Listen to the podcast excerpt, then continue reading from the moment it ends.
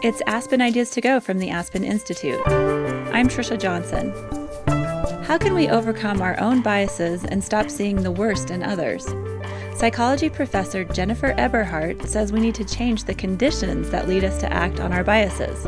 Bias is natural. We categorize people as a way to make sense of the world. It's a problem when biases become stereotypes and prejudices that impact our decision making. The fact of, of bias seems to be everywhere, um, but it's also, you know, something that can be mitigated. I mean, even though we might have a vulnerability to it or a propensity, you know, for it, um, it is something that we can manage. Today, we examine how bias is being managed in schools and workplaces. Aspen Ideas to Go brings you compelling talks from onstage events hosted by the Aspen Institute. The Institute is a nonpartisan forum for values based leadership and the exchange of ideas. Today's discussion is from the Aspen Ideas Festival. Where do biases come from? Can we recognize them early in life so they don't become ingrained later on? One place to manage bias early is in the classroom. Experts like Jennifer Eberhardt say kids can become conscious of bias and then work to overcome it. Later in life, we may see efforts to stem bias in the workplace. Many companies have implemented diversity training, but does it work? Studies show people still make decisions in industries like finance based on the way someone looks. Jennifer Eberhardt, who teaches at Stanford, wrote the book Biased Uncovering the Hidden Prejudice That Shapes What We See, Think, and Do. She sits down with Adam Grant, a psychology professor at the University of Pennsylvania's Wharton School. He's also the host of the WorkLife podcast. John Dickerson is a correspondent for 60 Minutes on CBS News. He moderates the conversation. Here's Dickerson. This evening, we are going to talk about um, bias, uh, both explicit and implicit, and we're going to talk about dehumanization in schools and in the workforce. Uh, the first task this evening, I'm going to ask Jennifer to define for us our terms here a little bit. Um, bias, particularly implicit bias, which is a word I know we've all heard a lot about and are hearing more and more about. Um, so I'm going to ask Jennifer to do that, and then we're going to have a, a tiny audience exercise, and then we'll be off and running. So how do we talk? How do we think about bias in terms of defining our terms? Yeah. So um, implicit bias can be defined as the beliefs and the feelings that we have about social groups that can influence our decision making and our actions, even when we're not aware of it. So it's distinct from, you know, explicit bias or what people sometimes call old-fashioned racism, where um, you know, you don't have to be a bad person. Uh, you don't have to be sort of motivated to do bad things, but um, you can uh, still be vulnerable to this implicit uh, b- bias. Um, so I, I, guess I'll leave it at Excellent. that. Excellent. Yes, yeah. and we we are going to go uh, into this uh, a great deal more. But what's so great about what Jennifer and Adam do is that you the brain works and functions in this way sometimes completely out of our control. Um, and implicit bias is, is very much a part of this in the way in which we think and, and come to conclusions without really thinking that have far reaching consequences. And so, as we're all having this conversation tonight, you might think about the instances in your own lives where your implicit biases have perhaps surfaced. Um, and if you have a particularly compelling moment, that might be a, an interesting story to engage us all in when we uh, have question and answers. If you have a good question, you can ask that too. Um, but since I'm tasking the audience with that, um, Jennifer and Adam, do either of you, or could each of you tell a story about either your own implicit biases or uh, one great story or example of that in which you saw it? Adam, why don't you go first? Sure. So this is about a decade ago. I had a colleague come in to watch me teach a class because she was going to take on a new topic that I'd been covering for a long time. And afterward, I asked her for feedback. And she said, Well, did you notice that the first seven hands that you called on were all male? And I said, No. I noticed that I called on the first seven hands that went up. And she said, Well, don't you think that's a problem? And I said, Oh, come on, we're social scientists. We deal in the world of, you know, of very carefully controlled studies with large samples. And you know, this was one class, this was a few people, and I, I got extremely defensive. And a few weeks later, I had a follow-up conversation with her, and I said, you know, it seems to me that whether that was uh, whether it was sort of random or whether it was a meaningful pattern, it's my responsibility as a professor to create an environment where the hands that go up are diverse. And I clearly haven't done that. And not only have I not done that, I haven't noticed that I haven't done that. And for me, that was the beginning of starting to think about how I could build a classroom and a workplace that's, uh, that's more conscious of bias, but that also works to overcome it. That's excellent. We're going to get to uh, later some of the solutions and, and how they work and don't work. And Jennifer, your example?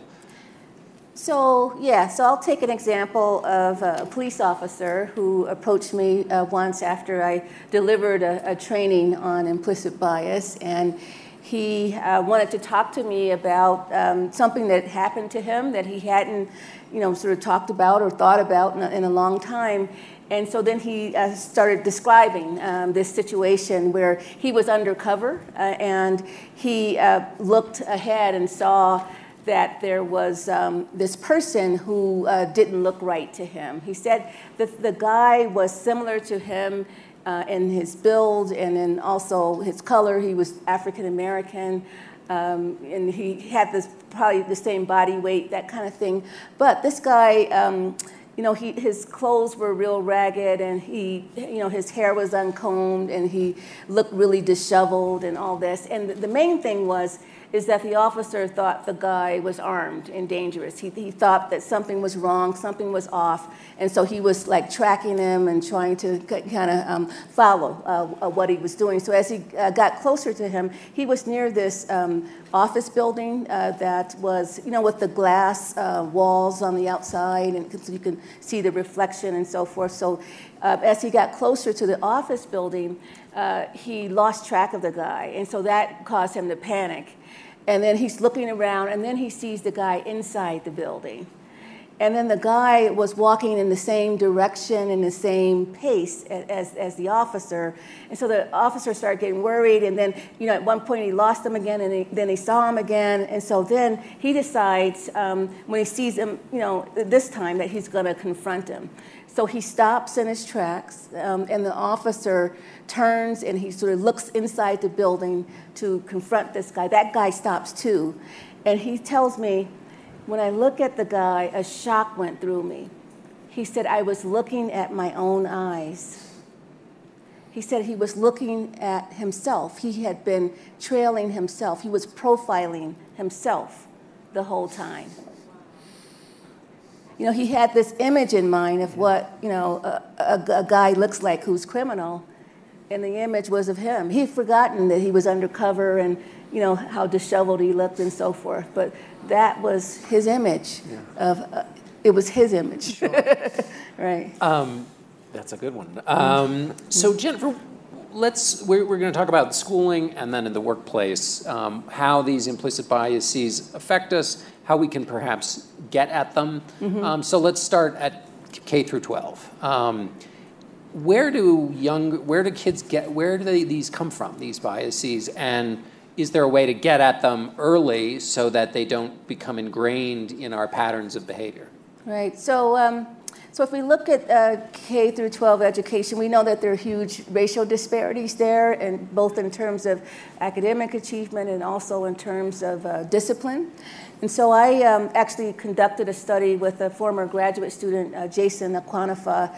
Uh, we were interested in um, what the role of, of racial bias might be there. So we were interested um, in particular in, in the teacher's uh, bias. Because when you see a disparity, it could be a disparity that is produced by bias, or it could be a disparity that is uh, produced because simply, say, maybe African American students um, misbehave more so than white students. Um, so we don't know if you just look at the disparity what the um, causal element is. And so, so that's what the study was about. So what we did is we um, uh, we created this online study, and we had um, teachers, practicing teachers, as uh, study participants, and we got these teachers from all over the country, and we asked them to uh, participate in the study, and we showed them a picture of a middle school we asked them to imagine teaching at this middle school, and then we told them, you know, next uh, you read this office uh, referral record uh, for, for the student who misbehaved.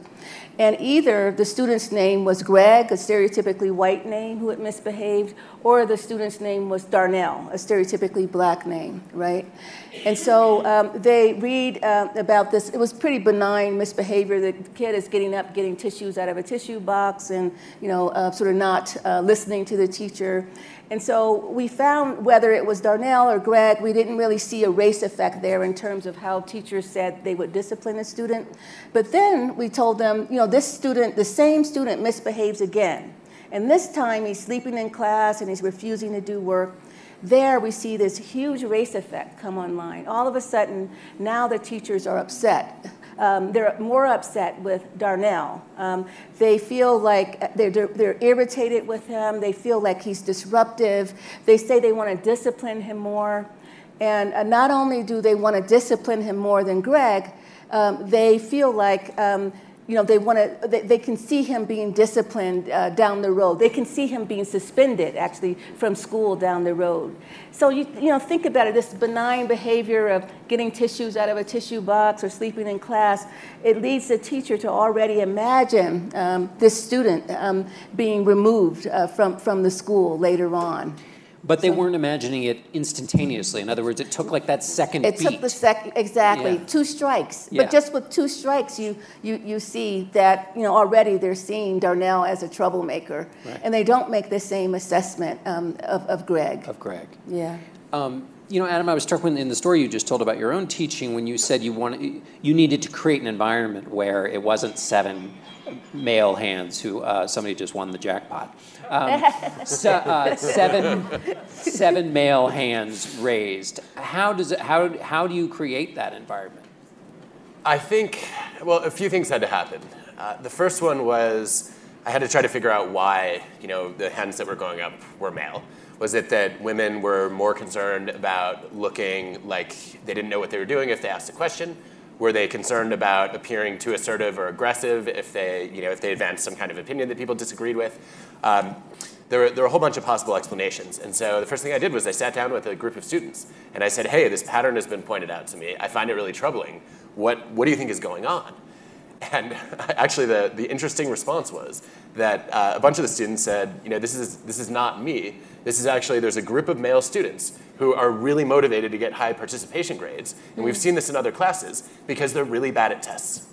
And so they've learned that they, they have to speak up a lot in order to compensate. And were they a cabal or had they all independently come no, it was, it was independent. So yeah. they, they had not been in a class together before. And so uh-huh. each of them individually was able to dominate previously. And now they had to compete with each other. Uh, but oh what, what I was able to do then, which was really simple having heard that, was to make it very clear that I do not score on quantity. I score on quality. And in fact, if you talk too much, you're undermining the opportunity for other people's voices to be heard. Mm-hmm. And so I might ding you if you speak up too many times. Yeah. And so I announced to the class if you raise your hand and I call on you, please don't raise your hand again until everybody else who has their hand up has spoken. Oh. Um, and that, that made a huge difference and, and really started to, I think, create less of a disparity, both in which hands went up, but also then there was immediate role modeling where some of the more outgoing female students would raise their hands and jump in, and then others were able to follow that lead. Huh. Mm. Wow. Jennifer, in, in, the situation you talked about in terms of disciplining, so what is the corrective there? What needs, what do those teachers who, two strikes and you're out, right. um, need to uh, do to change the way they think? So, so Jason, this is the, the former graduate student I, I work with. He, he went on to actually, you know, to look at that uh, issue, and he uh, designed this intervention. It was an empathy intervention. And uh, basically, um, he, he got teachers, actually, this is from uh, five different school districts in California, and they're all math teachers. And um, he talked to the math teachers about, uh, you know, about, you know, discipline, like why, um, you know, what experience uh, students might have had that would lead them to act out, to get them to think about that. Um, he also asked them to, um, you know, think about, um, you know, you know, a time when, or, or to basically read um, reports of, of students who said they were disciplined and, you know, in the past and how that affected them, and then to also think about for themselves as, as teachers when they discipline, you know, how they can discipline um, with a different mindset. So you're disciplining a student um, not because you're trying to distance yourself or remove the student, you know, from, from others, but you're, you're trying to create a, a, relationship with that student. You're, you're disciplining in a way with, with this uh, respect um, so that the student understands, um, you know, that you, you care about them and you want them to, you know, to uh, feel comfortable in the classroom. You want them to, you know, be able to, um, you know, to, to, to get a lot out of the instruction. So they found with just simple empathy uh, intervention that they were able to um, cut the, the suspension rate in half. Wow. So, yeah. Adam, you were talking about uh, empathy and, and UNC and Duke um, uh, students. Yeah, so uh, a couple colleagues, Alison Fragale and Karren Knowlton and I, were, were interested in how you motivate people to help members of the outgroup. Because um, if you look at if you look at who feels empathy for others and then how much they're willing to step up and show compassion or provide support, um, generally speaking, that's limited to however you define your in-group.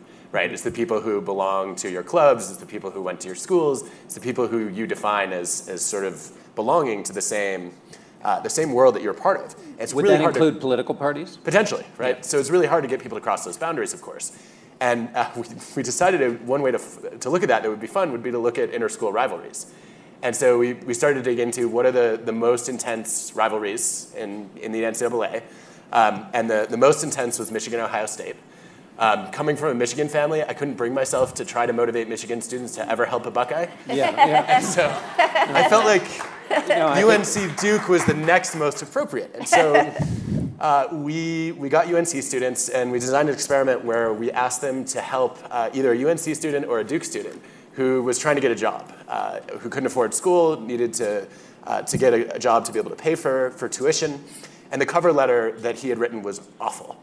Um, it was actually not even clear that he could have gotten into college based on the, the quality of the letter. Uh, but we, we made it bad so that everyone would feel like they had something to contribute in, in improving it. And so everybody gets identical letters. The only thing that's varied is his school affiliation.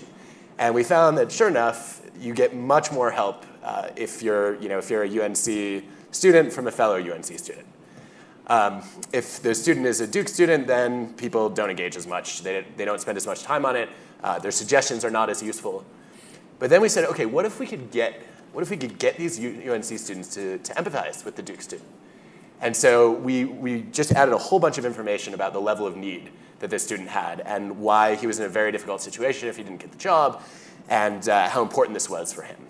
And we found that once we were able to activate their empathy, the students at UNC actually spent more time helping the Duke student than the UNC student, even when they felt the same amount of empathy for both students. And we think what's going on there is, is kind of a classic cognitive dissonance story. Uh, there's some, some old evidence which I love, which shows that some of you may have experienced this actually. The people that you like the most in your life are not the ones that you started out liking on day one. The people that you started out disliking and then had to work hard to overcome your initial biases toward them. Mm. And eventually, you, you, you have to say, look, this person is amazing. Otherwise, why did I ever undo all the horrible things I thought about them? and so I don't, I don't always think that cultivating empathy for the outgroup is easy, but I think we have some evidence that once you do it, it can actually really help you individuate that person and convince yourself that that's somebody, that's somebody worthy and diver, excuse me, deserving of your help. And, and how easy was it to make people leaving the schools aside? Because if you went to the University of Virginia, you have a no empathy for either Duke or UNC. but um, how easy was it turning the empathy switch? It was pretty easy. So empathy, we activated empathy with, with just a pretty simple statement of need, yeah. uh, which is, I think, the, the easiest way to do it. I think, though, I do think that, that sometimes the conversation focuses too much on empathy. Um, at least the way we strictly would define it in psychology, empathy is supposed to be feeling other people's feelings. I don't think you have to feel other people's feelings to care about their feelings. Yeah right? And so I'm not that worried about whether you know you're going to mirror somebody else's feelings, John. What I am worried about is whether you care about their emotional state and you want to take some action to, to improve it. Jennifer, how do you see? Let's let's move into the workplace a little bit. Mm-hmm. Um, so, give us an example of the work you've seen in how implicit bias plays a role in the workplace. Um, maybe the the investment uh, oh, experiment that, you were talking about. Yeah, so I um, collaborated actually with an investment team on uh, the study where we were interested in uh, looking at the potential for racial bias in the in- investment industry. Now, the investment industry um, is, is about 98.9% white and male. Um, and so we were interested in sort of why that was and how do you um, sort of break, you know, the, the barrier uh, there. So uh, what we did is we got um, asset allocators who, you know, responsible for um, sort of, you know, investing, right? And they use um, uh, venture capital teams to help them to manage uh, the, the, money that they're investing. So we gave them one-page descriptions of these um, venture capital teams, and uh, there was a photograph of the uh, lead uh, partner for, for the team on there. And either um, they saw a photograph of a, of a black um, person who was the lead manager or a white person who was the lead manager. And so that was the only thing that differed. Um, and these were all like very highly qualified um, teams, right?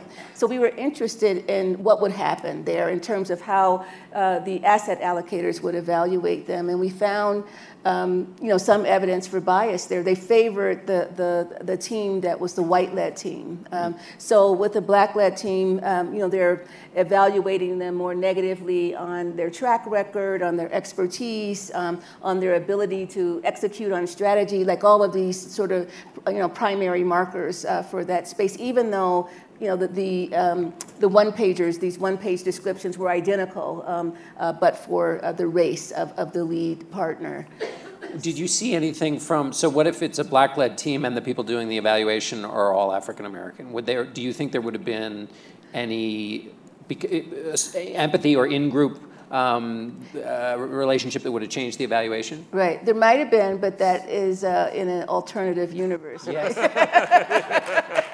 fair, enough, fair enough. I guess. So we didn't try that. Right. I guess what I'm wondering is if the the in-group, out-group. Um, if I'm evaluating somebody in the out group, whether my evaluations are more negative. Yeah. Is that the is that basically? Yeah. So there, there's actually neuroimaging evidence of, of that. So um, in the neuroimaging study, for example, um, these are colleagues at, at Stanford again uh, did this study where they were um, interested in how hard you would have to work to um, you know to for your brain would have to work like the executive functioning right, right. Um, to process um, positive information versus negative information about an outgroup member and they they found that it was easier to, um, you had to work less hard to process negative information about an out group than, than you do an in group. But you get the flip for the in group member. For an in group member, it's really easy to process positive information, uh, you know, about that person, um, harder to process negative information about that person. So you can imagine so, this having, in politics right now, you have negative partisanship driving. Yeah. So in 2016, more people voted against the, the presidential candidate of the opposite party than for the candidate of their party. Yeah. So it uh, uh, feels like a political analog to what you're talking about. Jennifer, I'm curious, how is it that in the 21st century we still have professionals making these kinds of judgments based on the appearance of someone who's doing an equally good job? Like, how, how do you explain this? Because yeah. I, I look at those data and I, I, know how robust those effects are. Yeah. It's hard to believe them though. Yeah. I mean, I think, especially in the investment space, there's, there's, the, you know, it's com- almost like a completely closed uh, market, a closed space. And so you know, when you're confronted with someone um, who's of a different race or a different gender, say, you, you, don't, you don't know what to do with that person. I mean, this is like you don't know how to evaluate the person. In fact, um, in this study, we found that, um, you know, for, for uh, white-led venture capital teams, um, you, their, their competence was highly correlated with what you thought their um, future, you know, uh, earnings would be, their future performance would be. Uh, but for black-led teams, there, there was wasn't much of a correlation at all. It was almost like they didn't know what to do with um, you know these teams, right? They, they didn't know how to evaluate them. They hadn't confronted that before. They didn't know how to think about them. They were they kind of befuddled uh, uh, by them in a they, way. They sort of couldn't so, tell a story of success going forward with yeah. with characters that they didn't see playing those roles of success. Yeah, yep. but then you could see how it's you know self-perpetuating. Sure. Right? Um, yeah. yeah. Um, Adam, you had mentioned something on the gender front with um, astronauts, which your question raises. So these are highly functioning people who've seen people of both genders. I mean, I hope they're highly functioning, um, uh, but uh, who've seen people of both genders uh, do well in their fields, and yet Well, so I did a, I did a work life episode. It was one of my favorites on how to trust people you don't like. And I, I, I met a crew of astronauts that were in this really unusual situation where, you know, if you think about post Cold War, mm-hmm. you're going to go up to the space station as a, uh, a female American astronaut, and you have to go and fly with a Russian cosmonaut who, when you and your colleagues were in the military, you were trained to kill that person, and vice versa. Um, and now you're supposed to live together in space and literally have your lives in each other's hands. The cosmonaut had not really worked with women before, mm. um, looking at the way that the, the Russian space program had, had been organized. And so uh, he basically came in and, and, didn't at all respect the American astronaut, Cady Coleman. And it sounds like uh, it sounds like the beginning of a bad joke. It's like there's an American, there's a Russian, and then there's also, for good measure, an Italian that are going to go onto the space station. the question is, what happens to them? And so I have a, I have a colleague, John Kanengieter, who uh, was hired by NASA after uh, running wilderness training for, for NOLS for a long time uh, to try to build a good training experience for astronauts. And so his job was to take these people and normally spend 10 days with them uh, in the Colorado or Utah wilderness and take them around. They're kind of in barren conditions. They don't have contact with any other humans and supposed to simulate some of the challenges of space. He leads them deliberately in wrong directions. They have to figure out then how to navigate their way through. Um, he doesn't have that amount of time. He has a weekend with them. Uh, so he basically brings them together and he says, look, we're gonna, we're gonna cook meals together and we're gonna try to get to know each other. And the Russian cosmonaut is not having it. Uh, and he just thinks it's a total waste of time. Uh, he's the most competent person in the room. Uh, women don't have any business flying, you know, flying to the space station, even though Cady's the only one in the group that's ever been to space before. And Uh, what, what John ends up doing is, is really clever. Uh, the first thing he does is he actually has them talk about what it was like to grow up in their unique cultural environment. And I think in multicultural groups, most of us avoid this, right? We think that information is going to drive us apart and yeah. make us feel different from each other. Mm. And yet, I have this colleague, Rachel Arnett, who's done a bunch of studies showing that uh, when especially members of, of cultural or racial minority groups express what their unique background was, uh, they actually get included more and they feel more part of the team because people start to individuate them and see them as a human being as opposed to just a member of a, a faceless group. And so in the, in the astronaut case, uh, people really open up about some of their tough moments. The cosmonaut talks about how important it is to him to be a role model for his son, and then you know you can start to relate to him a little bit more. Then the next thing they do is uh, they're asked to share their origin stories and talk about the moment that they decided they wanted to be an astronaut. And strangely, they never had this conversation before, and most astronauts don't even bother to talk about it. And if you think about the power of that story, there are only a few hundred people on Earth who share that experience, right. who can say, yes, when I was six years old, I, you know, I saw something happen in space, and I said, at that moment, I'm going to space, and I actually did it. And so they not only find a commonality there, they find an uncommon commonality. And for me, that bond that gets created, there's, there's a whole bunch of research on this showing that if you have a similarity with somebody else, that actually doesn't do a lot of good. So let's say, for example, you're in your hometown and you meet somebody who's also from your hometown. Do you care about them? Do you feel any affinity? No. But if you met that same person from your hometown when you were traveling in a foreign country, you are instant best friends. Right? All of a sudden, it's like we were destined to be together. this, this person shares my, my, my fundamental identity. And so I think that you want to look for those rare similarities. And that's, uh, I think that's what overcame a lot of the, the biases. And, and lo and behold, uh, the, the kicker in the story is uh, at the end of training, they had to do some, some calculations, uh, I think, related to the, the orbit of the Earth and trying to figure out how to approach the space station. And uh, the cosmonaut got them wrong, and Cady corrected them. And he said, from now on, you do the calculations. well.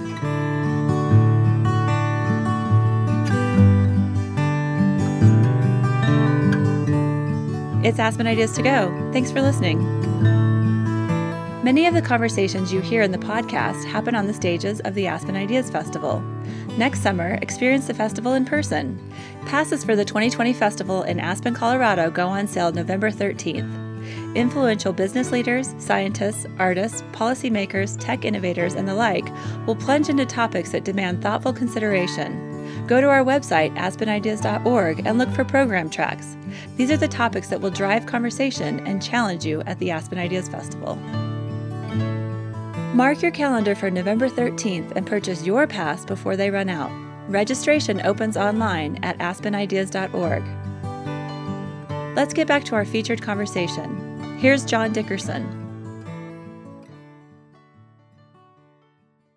So we've identified a number of different ways in which implicit bias um, uh, exists. Jennifer, how are we doing, um, and where is it working well that um, either that organizations are addressing the issues with with implicit bias training, mm-hmm. where it's actually working, and is it replicable or is it highly idiosyncratic to the you know police force or the or the corporation or that kind of thing?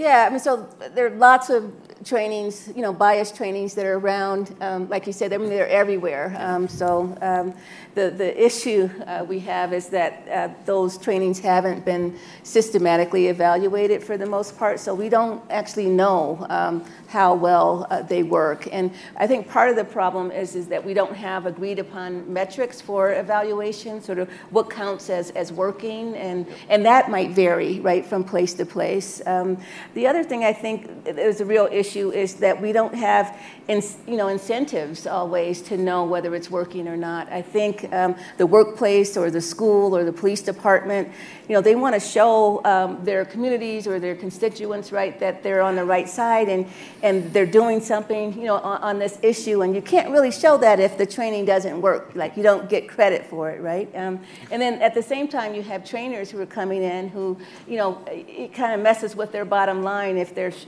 there's evidence that this uh, training isn't um, as effective uh, as, as you're you know, selling it to be. So, so we're kind of in this spot where we, we need the evaluation, but there, you know, the incentives aren't always aligned so that we can um, actually get that evaluation. Right. I want to ask you about police forces in a second, but Adam, in the in the corporate world, it seems to me they're. I mean, certainly I see it. There's a real incentive to get this right for a variety of reasons because you want talent to feel comfortable, you want a workplace environment that isn't awful. Um, and so it seems like the stakes are high. And so, um, why isn't there a better method for doing this? Because even in big corporations that have a lot of incentive to get this right, it's basically there's an on, some online training and it, it's kind of weak. Yeah, so I think Jennifer's exactly right. I think there's a fear of finding out that it doesn't work. I think there's a lack of sophistication around designing good experiments and figuring yeah. out how to measure changes in attitudes and behaviors. Um, I'll, I'll, give you an example. Uh, a bunch of colleagues and I, Edward Chang and Katie Milkman and a series of others, and I just uh, published a paper this spring where we, we got a, a, global professional services company to let us design and then test a randomized controlled experiment on unconscious bias training. And there are very few studies that have tried to do this, let alone at scale with thousands of employees. And it turned out one of the reasons that the firm was willing to do it is if it worked, they wanted to be able to sell it to their clients. and so they didn't have as much to lose if it wasn't effective because right. they weren't just mm. doing it for internal purposes. Mm. And so we, um, we designed very short online training. It was one hour. Uh, we wanted people to be able to opt in you know, from anywhere on the globe. And we, we created three different kinds of training. One was just general psychological safety training that did not talk about bias at all. Um, and all the trainings were framed as being about inclusive leadership. Uh, there was a second training that was about general bias. Wait, what's in that category, the general psych- uh, psycho- psychological Basically just about safety. how to, how to create a workplace where people feel like they're not going to be punished if they take risks, where they feel like they're going to be supported and valued, essentially. Mm-hmm. But we don't talk about social groups at all. Okay. Um, so the second training is a general bias training where you get to learn about gender bias and racial bias and ageism as well. And then there's a third that was just gender bias. Uh, because there's, there's this big debate about whether you should just go deep on one category or whether you should try to cover all the bases. Right. And so then what we tried to do was we tried to measure attitudes and also behaviors. And uh, the results were very mixed. Uh, so I'm not very optimistic about brief online training as a way to cure bias. Yeah. But here's what we found. Number one, um, we only improved the attitudes of people who started out pretty resistant, uh, which were primarily men from outside the United States, uh, who were the most negative about the idea of, of promoting gender equality. Um, second thing we found was uh, we were not able to influence their behaviors at all.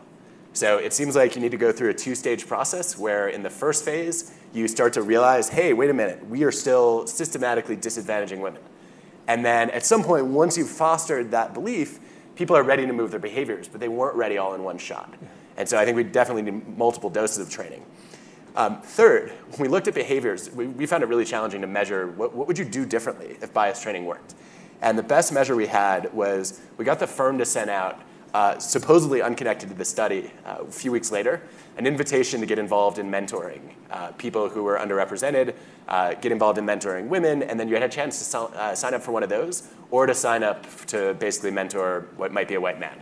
And so we were able to track whether you stepped up to try to support the careers of junior people who were, who were either belonging to a minority group or who were not like you.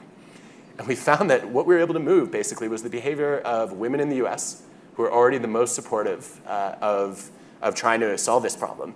Um, but we didn't motivate them to provide more mentoring. We motivated them to seek it out from the people above them. So that when Ah. we, we made them aware of, of how severe bias is as a problem, they said, huh, I got to do something about this to overcome all these disadvantages.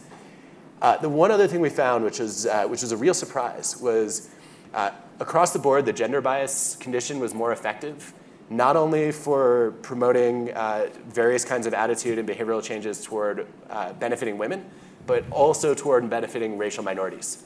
And so the general bias training didn't do as much good, even for race, as the, the just gender focused training. And I don't know why that is. I think we have two possible explanations right now. One is that the, the general condition is, is just too broad, and you don't get to go into enough depth on, you know, on how problematic bias is in order to really appreciate it. Uh, whereas when we do a lot on gender, it's easy to then imagine, okay, here's how that would apply to other groups. Um, the other explanation, which is supported by some of our data, is uh, it was specifically the behavior of racial minorities that was often affected by the gender training. And so if I'm a racial minority, I go through gender bias training. I'm then more likely to mentor other racial minorities. And we think that part of what might be going on there is people say, oh, wow, this firm only cares about the problems that women face. And they're completely blind to all of the other challenges that other groups are facing. And so now I need to step up and compensate for that. I want to get back to this idea of backfiring because it sounds like Yeah. th- th- these unintended consequences that are a result. But Jennifer, I want to get your thoughts about policing because obviously that's a case in which the stakes are quite high. Yeah. And implicit bias not only exists, but it is in the most uh, extreme circumstances. Right. Can you talk a little bit about what um, what you've noticed from your work in that context, and also what's working, um, or what's uniquely difficult in those situations? Yeah, I mean, I think I think what works there is to not just um, sort of simply focus on the individual bias of the person, but to um, think about how the institution, or in this case, the police department, um, can put people in environments or in situations where they're either more likely to act on their biases or, or less likely to act on those biases. And I think uh, an example of this I could take is from you know Oakland and the San Francisco Bay Area, the police department there. They used to have a foot pursuit policy, and I think this policy is pretty similar across um, other departments where you know you're chasing someone, you just follow that person wherever they go, right? And if you lose sight of the person, you can keep you know trying to figure out where, where the person is. If the person runs into an enclosed space like a backyard, you can follow them into that enclosed space. Um, but uh, they changed their policy some years ago so that if you lost sight of the person, if the person ran into this enclosed uh, space, that you're not to follow that person in there, right? You're, you're to step back, um, you know, create a perimeter, um, and then you could call for backup. But, but the, the thing is, is that you want to um, actually um, create um, time and distance because um, when you don't have the time and distance, uh, you, you're going to have to go in. You're going to have to make split-second decisions about you know what's happening, and you know you, you, it's it's going to be a fight, right? Because if, if the person's already fleeing you, you know if they're in an, enclosed space, it's going to end up like you know in a fight, you know basically. And so what they found was um, when they changed the foot pursuit policy in that simple way. Um, well, they used to have about eight officer-involved shootings uh, every single year, um, but with the change in the policy, uh, they've only had eight officer-involved shootings um, in the last five years. So huge difference, right? And and the difference, you know, you- you're looking, you know, the outcome there is like basically, um, you know, people being harmed, right? Sure. And, and not only community members, they found that with the change in policy, they had a 70% reduction um, in officer-involved injuries, you know, around, you know, that, that altercation. And so you just remove the, the, you know, the potential for the altercation for someone to, to be hurt. And, um, and, and you're also removing the potential for bias, right? Because bias is, you know, we, we have the, we're, we're, vulnerable to bias, but we're not acting on that bias all the time. We're more likely to act on it when we have to make these split second decisions. We're more likely to act on it when we feel uh, threatened or uh, when we feel fearful, uh, when there's a situation where it's ambiguous, um, you know, that kind of thing. So they also removed, um, you know, the, or, or, at least decreased the possibility of bias going into the decision making by re- removing the circumstances under which bias is most likely to get activated. Right. That's so, so I, I feel like we should probably help the audience figure out how biased they are. Okay. I'm sure some of you have taken the, the implicit associations test, right, where you have to do the quick reaction time responses and you get to know whether you are more likely to associate good with white um, and back, bad with black, or women with homemaker and men with career. Um, one of the things we were doing in our, our bias training was trying to figure out, though, how to get people to actually admit their biases as opposed to just testing them implicitly. And um, we, one of the measures that, that you can do in the privacy of your own home is, uh, is called the bias blind spot. So this is the, the idea that not only are people subject to a whole bunch of biases, but they even believe that they're less biased than other people. Uh, which is like a meta bias, the I'm not biased bias. and so the way, the way that we used this was we surveyed people on relative to the general population, how biased do you think you are on a whole bunch of categories? So we went through gender and race and age um, and nationality. And then what we were interested in was were they more likely to admit that they were probably as biased, at least on some dimensions, as the average person?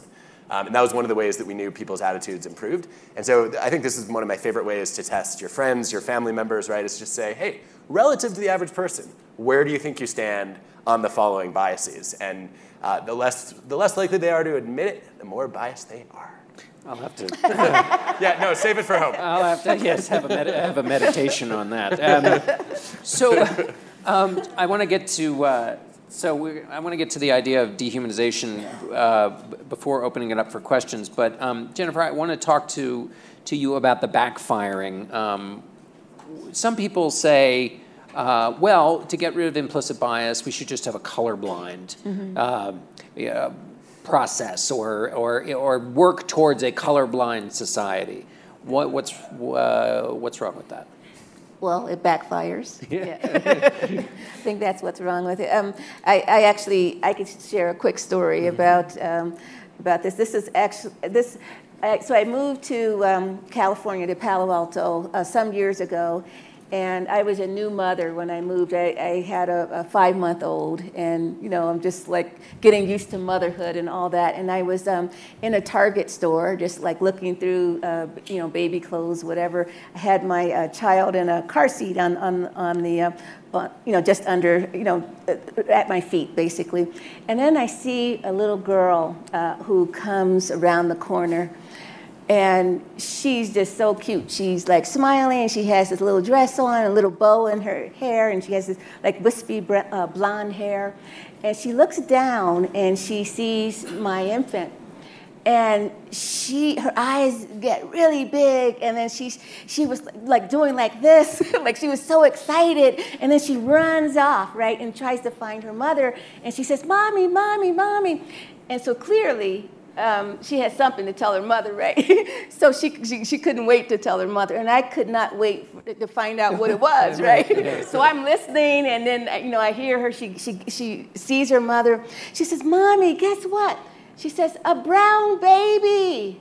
There's a brown ba- there's a brown baby over there, and it was just so funny. Like she was just so excited about the idea that babies came in brown. Yeah. You know? she, you know, she had never seen right. that before, and it right. was just exciting, and she wanted to let her mother know. Yes. You know, so I just thought it was the cutest thing, and so I, uh, I try to follow her voice and, and find, uh, you know, the, the, little girl and her mother, and I was thinking this is going to be a big bonding, exp- you know, experience with the mom, and I'm a new mom, and like, oh, your daughter's so cute.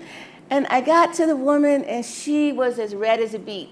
Uh, she was so embarrassed, and um, she couldn't even talk to me. And she, you know, she uh, turned around and she left basically with her with her daughter. And I just thought, wow, you know, and, and for me it was an example of, you know, you're not supposed to mention race. And in fact, there's research showing that by the um, age of 10 years old, um, children are already get the message that you're not supposed to ever uh, mention someone's race. And, and, and so it's the colorblind message, right? So so just don't mention it and, and everything will be okay. And, and if you don't notice color, you can't be biased. Right.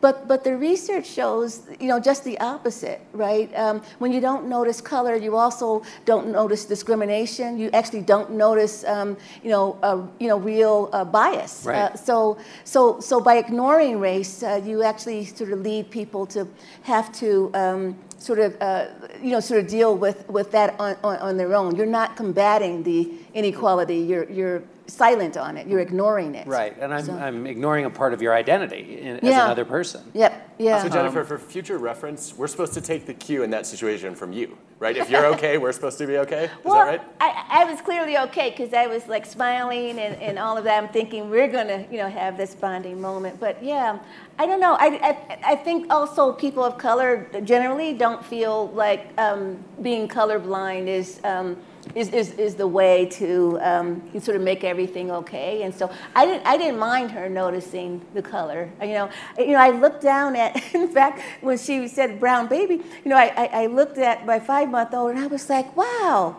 you know, he, he has brown hair, brown skin, and brown eyes. I had him dressed in these brown overalls. I was like, he is a brown baby. so that was cool, you know. um, Adam, in, in uh, the world I know better, the, there have been some studies that show that if you label something as fake news as a way to try to uh, cordon off the truly made up stories, not just fake news, which is news you don't like, but actually things that are made up, that, that some people have started to see anything that's not labeled as fake news as having a kind of seal of approval, even if it may be dodgy and not very good. So that was an instance in which uh, well-meaning people tried to put yeah. fix something by putting a label on it, and in fact they created a secondary problem. Yeah. Is there a bias equivalent that uh, you've come across where you, when you introduce people to, to bias, it actually makes them more biased? Yeah, so Michelle Duguid led a paper that, uh, that I found really disconcerting. Uh, so she did a series of experiments where she was trying to test uh, bias training, and she basically documented the pervasiveness of biases and you know how much harm they do, and presented that to, to whole groups of employees, and found that they were then less likely to check their own biases because she'd just gone and legitimized it and normalized it. And then the follow-up question was, okay, well, what do we do about that, and how do we make sure that you know, you don't kind of accidentally license it and say, you know what, everybody's biased, we're all stuck with it, it's hard to change, so what are you going to do? do? Yeah. yeah. So I, um, I had to confront this a little bit in my classroom. We had a, a situation where statistically there were half as many female leaders at Wharton as there should have been. And I'd been teaching for a couple years and seen that on average, when you looked at both their objective performance and their ratings by their peers, um, on, on average, women were better leaders than men. And so, you know, there's, there's a real systematic uh, problem that, that's, that's going on there. And so a bunch of my colleagues said, well, what we have to do is we have to, we have to show that this is a problem. And we presented the data, and the same thing happened. It got worse. And then um, what we learned from Michelle's research was uh, you just need to do one simple thing, which is along with describing the problem, you need to reject the problem right. and say this is not okay, this is not acceptable. Right. And so the next year, what I did was I took one section of my class, I had multiple sections, and um, I added the, the statement of disapproval. Yeah. And I said, look, here's the bias, and I do not ever want to see this happen again. And um, the, in the next six months, the, the gap, uh, the gender gap in leadership vanished. You reminded them of the normative downside, uh, that this yeah, just said this is not okay. Yeah. And it's a really simple statement, and it seems to carry a lot of weight. Jennifer, you went down to Charlottesville to yeah. look at the situation. Uh, so there, um, let's move into talking about dehumanization, um, because Charlottesville was um, obviously overt racism, nothing implicit about it. Yeah. and it, but um, yeah, they had gone to start a race war. So right, yes, exactly. They were overt, um, yeah. they were the opposite of implicit. It was absolutely explicit. But yeah. Um, Well, tell me about your experience in going down to Charlottesville, and then I'll ask you. Well, I, I, went down there actually because, um, you know, at the time I was still writing uh, the book, uh, Biased, and I um, wanted to understand how the Unite the Right uh, rally had affected the, the campus climate. You, you went to UVA? Mm-hmm. Okay. Yeah. So uh, I went to University of Virginia and I just uh, talked to people there. I wanted to talk to people about, um, you know, how it affected them both inside and outside the, the, the, classroom and sort of what, what, you know, sort of how people were grappling with, yeah. with the issue and the aftermath of that. So I had all these interviews lined up, like dozens of interviews, and I, I get there and um, I, I, get to the airport and I, I, I, jump in the Uber to try to get to my uh, hotel. And the Uber driver asked me, So what brings you to town? And I thought, oh, you know, I was thinking, what should I say, right?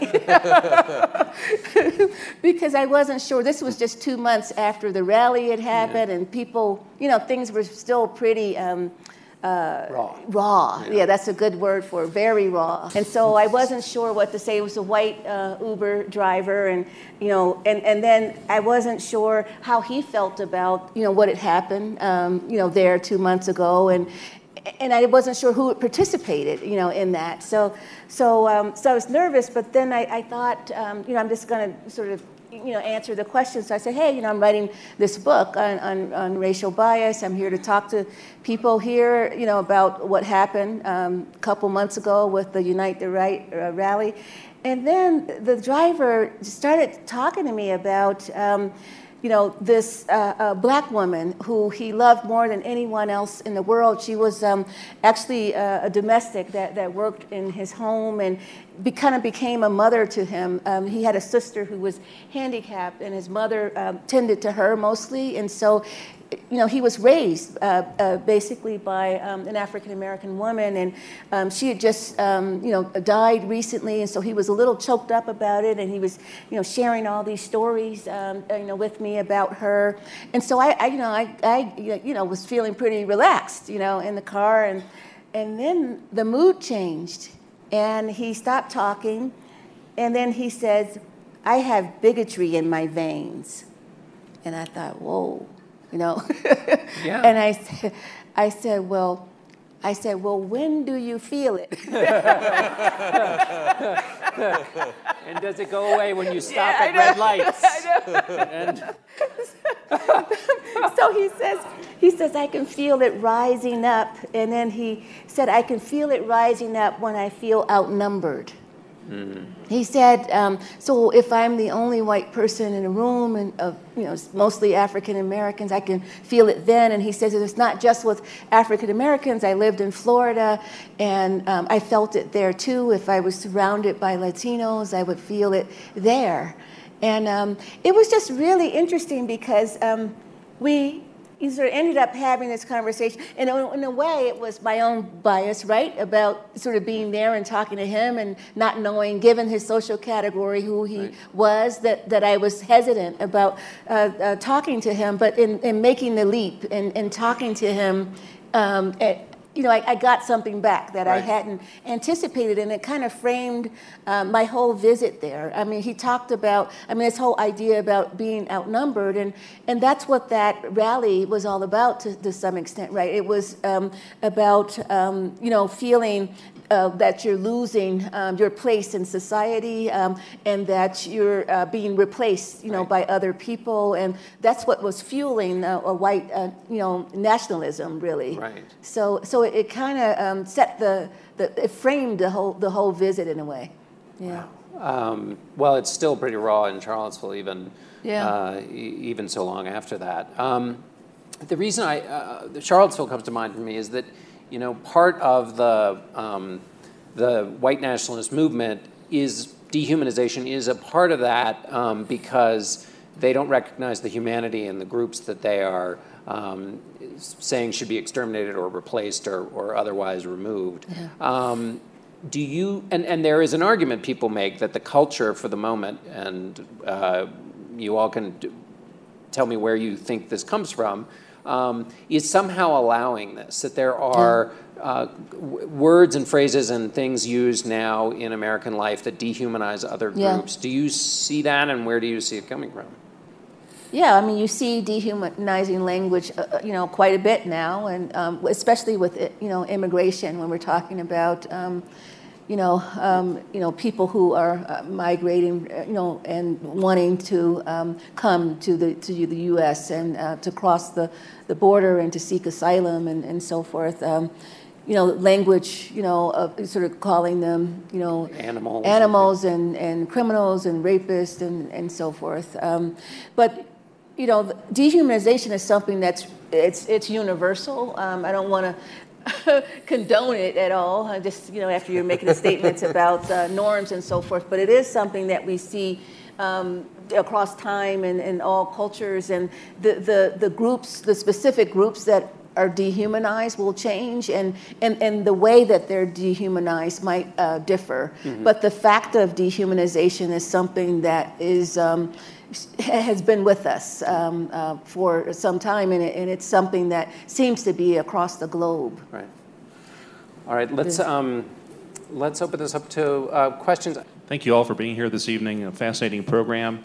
I'm uh, deeply troubled by this idea that we don't have research to back up the effectiveness of this bias training. Yeah. You know, we have lots of examples like the Cambridge Somerville study, uh, the Mapo River over the Han River in uh, Mapo Bridge, uh, Bridge of the Han River in South Korea, and uh, the mindfulness training for inner city youth in Chicago that show that we can actually create adverse outcomes. We can make things worse. Is there a risk that we're making things worse? Should we tap the brakes until we kind of figure out what is effective? There, there yeah. I think there is that risk, actually. Um, I think I can you know, as I go around and talk to people, I mean, you could feel the, the backlash. People uh, feel like those trainings don't work and that it can um, sort of make things more polarized, uh, say, in, in, the workplace. And, um, and then we don't, we don't have evidence. Of, I mean, and there are lots of different trainings out there. I don't, I don't know that like all of them, like none of them work, right? Um, but there are a whole lot of them out there. And, you know, there, you know, and there are people who are consultants who are, um, you know, and they're not researchers who are trying to figure out the sort of the inner workings of the human mind. Or I mean, they're, they're out there um, trying to um, sell a product that is in high demand, and um, and I think that's part of why um, you know there, there's not the incentive there always to um, you know to figure out like when it works, how it works, um, what would make it work better, yeah. uh, that kind of thing. Yeah, to, yeah. just to build on that quickly, I think I, I, worry a lot about this in part because there was a, a Dobbin and Kalev analysis. Uh, it was, wasn't, wasn't experimental. It's a, an observational study of you know, companies that happen to do different things and then tracking what happens to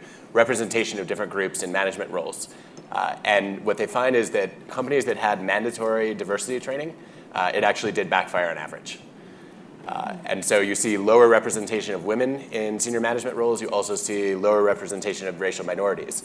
Um, that does not seem to be the case if the training is voluntary, but it's sort of a double bind there because the right. people you most need to take the training don't opt into it. Mm-hmm. And so I think that's a problem. I think um, I know of two training programs that have good evidence behind them. Uh, one is Patty Devine's at, uh, at Wisconsin. Yeah. Um, you probably know that work much better than I do, uh, so jump in. But the, um, the other is Joelle Emerson at Paradigm. Uh, has, uh, has done a bunch of experiments with tech, tech, companies looking at some diversity training programs. And I think there's some encouraging news that if you structure them well right. and you make them actually interesting, right, psychologically interesting, right. then people sometimes do opt into them. It's one of the reasons we said, hey, we're doing inclusive leadership training as opposed to bias training. Right. Um, but I think we have a lot of work to do, and I think it's pretty scary that, uh, that the cart is so far ahead of the horse. Yeah. I think one way to uh, make it more effective is to not just talk about what bias is and how it affects us, but to give people you know, tools uh, to combat it. And, and, I think that makes a big difference. And with um, um, Trish Devine's research, um, actually, that's what she's finding is that when you leave people with, with strategies to uh, deal with, with it, to mitigate it, they can go away and sort of practice those strategies. And she's finding good effects from the trainings that, that, that she's done. All of those trainings are in the academic uh, context, though, not in the um, sort of traditional workplace, not in police departments. At the end here of the first row. Hi, thank you. This is a really fascinating conversation. Um, I, so my confession is I'm, I'm feeling a bit impatient. I, I, I don't care that the training doesn't have great results. I'm like I'm sick of us just talking about training. how do we how do we codify it? How do we change policies? Yeah. Um, you, Jennifer, you talked about the police force. that's a excuse me that's a policy that i think wasn't necessarily rooted in bias it's like Right. oh you can you can you can ca- like couch it as officer safety Yeah. um, but what do you like what what suggestions or recommendations do you have to actually take that next leap to codifying and building into policy oh, what i would call good behavior Yeah. um, when the training is, is, is good, necessary, but insufficient? Yeah, yeah, that's a great question. I mean, I feel like, um, you know, there's a way in which the, the trainees are both uh, too ambitious and not ambitious enough. Um, they're too ambitious in the sense that they're um, sort of trying to, you know, cor- correct, um, you know, these associations that we might have uh, that we've practiced, you know, across a lifetime in say a couple hours. Um, but then they're not ambitious enough in that they're not trying to um, sort of tackle, um, you know, the bias that can uh, be uh, produced or, or at least you know, it, it sort of magnified or encouraged by the practices and policies uh, that exist um, in corporations because I think we have this sense that bias is just something in the head. It's just about the person and either the person is a bad person or a good person. But the, the, the bias is coming from our social environment and our institutions play a huge role in, in determining what those environments are. And, and, and they have, you know, huge responsibility, I, I feel like, in, in trying to um, help to, um, you know, have an environment where we're less likely to have that triggered and less likely to um, sort of be in, in these situations where you, um, you know, where it can lead to sort of negative outcomes and can be harmful. So I, I feel like we need to do more there, and, and there's not a lot of focus on that just because of how we think about bias in this very narrow way. But, it, but it's, it's something that's, that actually can get produced by the, the environment. There's some new research uh, now on this. You probably know about this work of just looking at um, sort of bias uh, you know, across the country and looking at regional bias. Um, so I mentioned that study about the discipline study. We started out um, with the teachers. We were finding in that study and follow-up studies actually that um, you know teachers who are in areas of the, the country that have more of this um, implicit bias were most likely um, to show these race effects in, in terms of who they chose to discipline and how.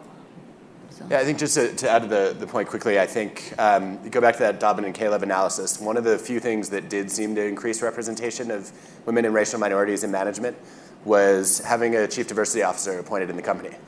Now, we don't know whether, whether that's causal, right, or whether more enlightened companies are more likely to take that step. Yeah. I think in this day and age, if you do not have somebody who's responsible for diversity reporting to the CEO, you're not taking this issue seriously.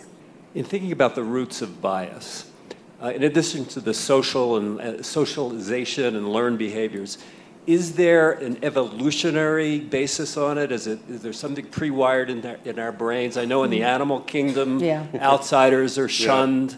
Yeah. Is- and i given that answer, does that affect how you approach the solution? Yeah, so researchers typically think so. I mean that um, I mean this is something bias is, is something that we see in you know all these different cultures. Again, you know you know the um, social groups uh, might change, and the nature of the bias might change in terms of um, you know how people are stereotyped and what you know what people believe about you know various groups and so forth. But the fact of, of bias seems to be um, everywhere. Um, but but it, it's, it's also you know something that can be mitigated. I mean, even though we might have a vulnerability to it or a propensity you know for it, um, it is something that we can manage, um, and and it is something that um, it- you know if we're aware of the you know the situations under which it's activated, we can uh, shut it down uh, actually, um, and it's it's something that's really um, kind of an outgrowth for categorization, and so we you know, um, you know, we're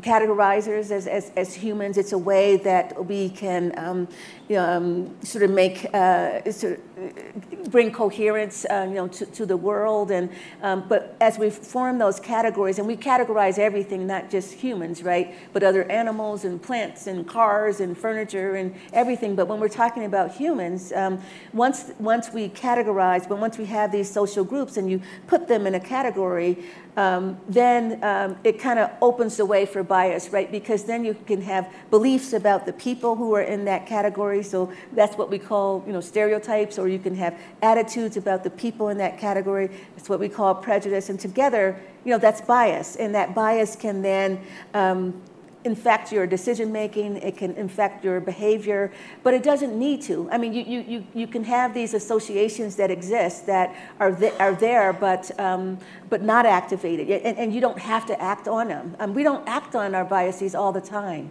Uh, we, we don't. Um, and there's a, there's a whole, um, there are a lot of uh, studies uh, showing the conditions under which uh, we're most likely to act on bias. And that's the kind of thing that we need to know. Uh, that's the kind of thing that would be helpful um, to, to teach in, in some of these trainings, I think, too. I think that's, that's a hopeful part of the story. And the other hopeful piece of it is there's a, there's a classic argument from Marilyn Brewer who, who showed that most prejudice is not driven by outgroup hate, it's driven by in group love. And I think there's no question, right, that the outgroup hate that we do see is devastating and it's a huge problem that needs to be solved. But a lot of the biases that we see are often just stemming from people having a slight level of comfort for the people that are similar to them. Mm. And I think that when we see that, we could say, okay, maybe we're not going far enough by just trying to reduce prejudice or fight bias.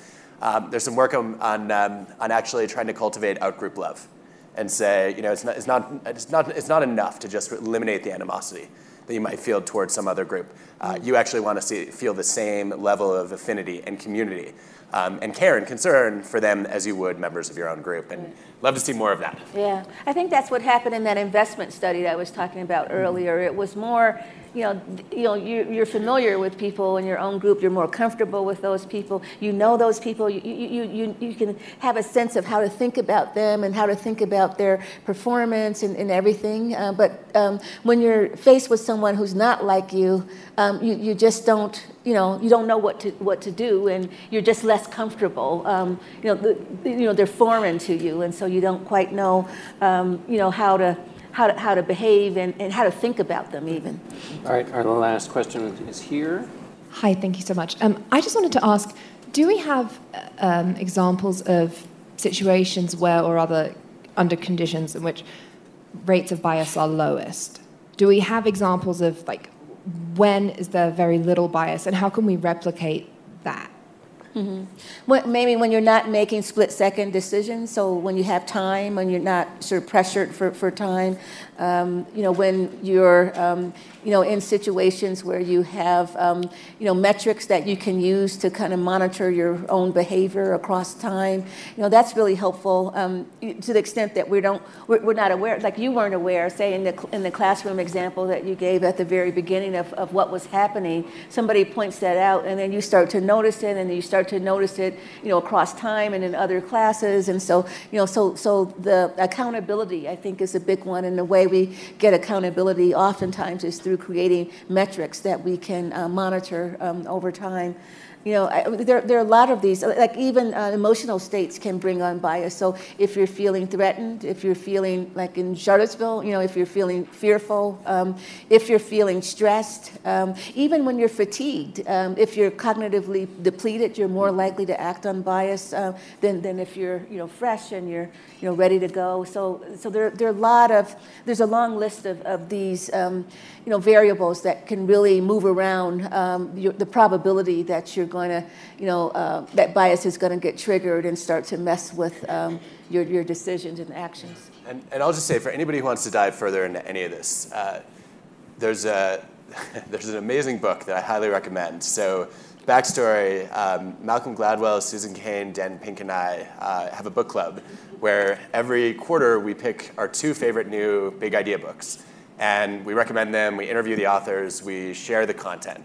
And uh, just yesterday, we were overjoyed to announce that Biased by Jennifer Eberhardt is one of our choices.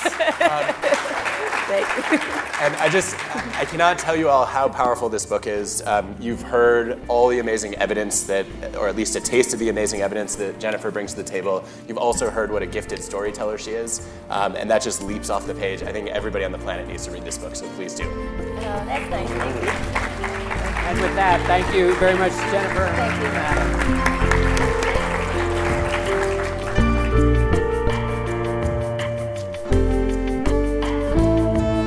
Jennifer Eberhardt is a social psychologist at Stanford University. She's the author of Biased. Adam Grant is the author of Give and Take, Originals, and Option B, which he co wrote with Sheryl Sandberg. He teaches at the Wharton School. Journalist John Dickerson is a correspondent for 60 Minutes.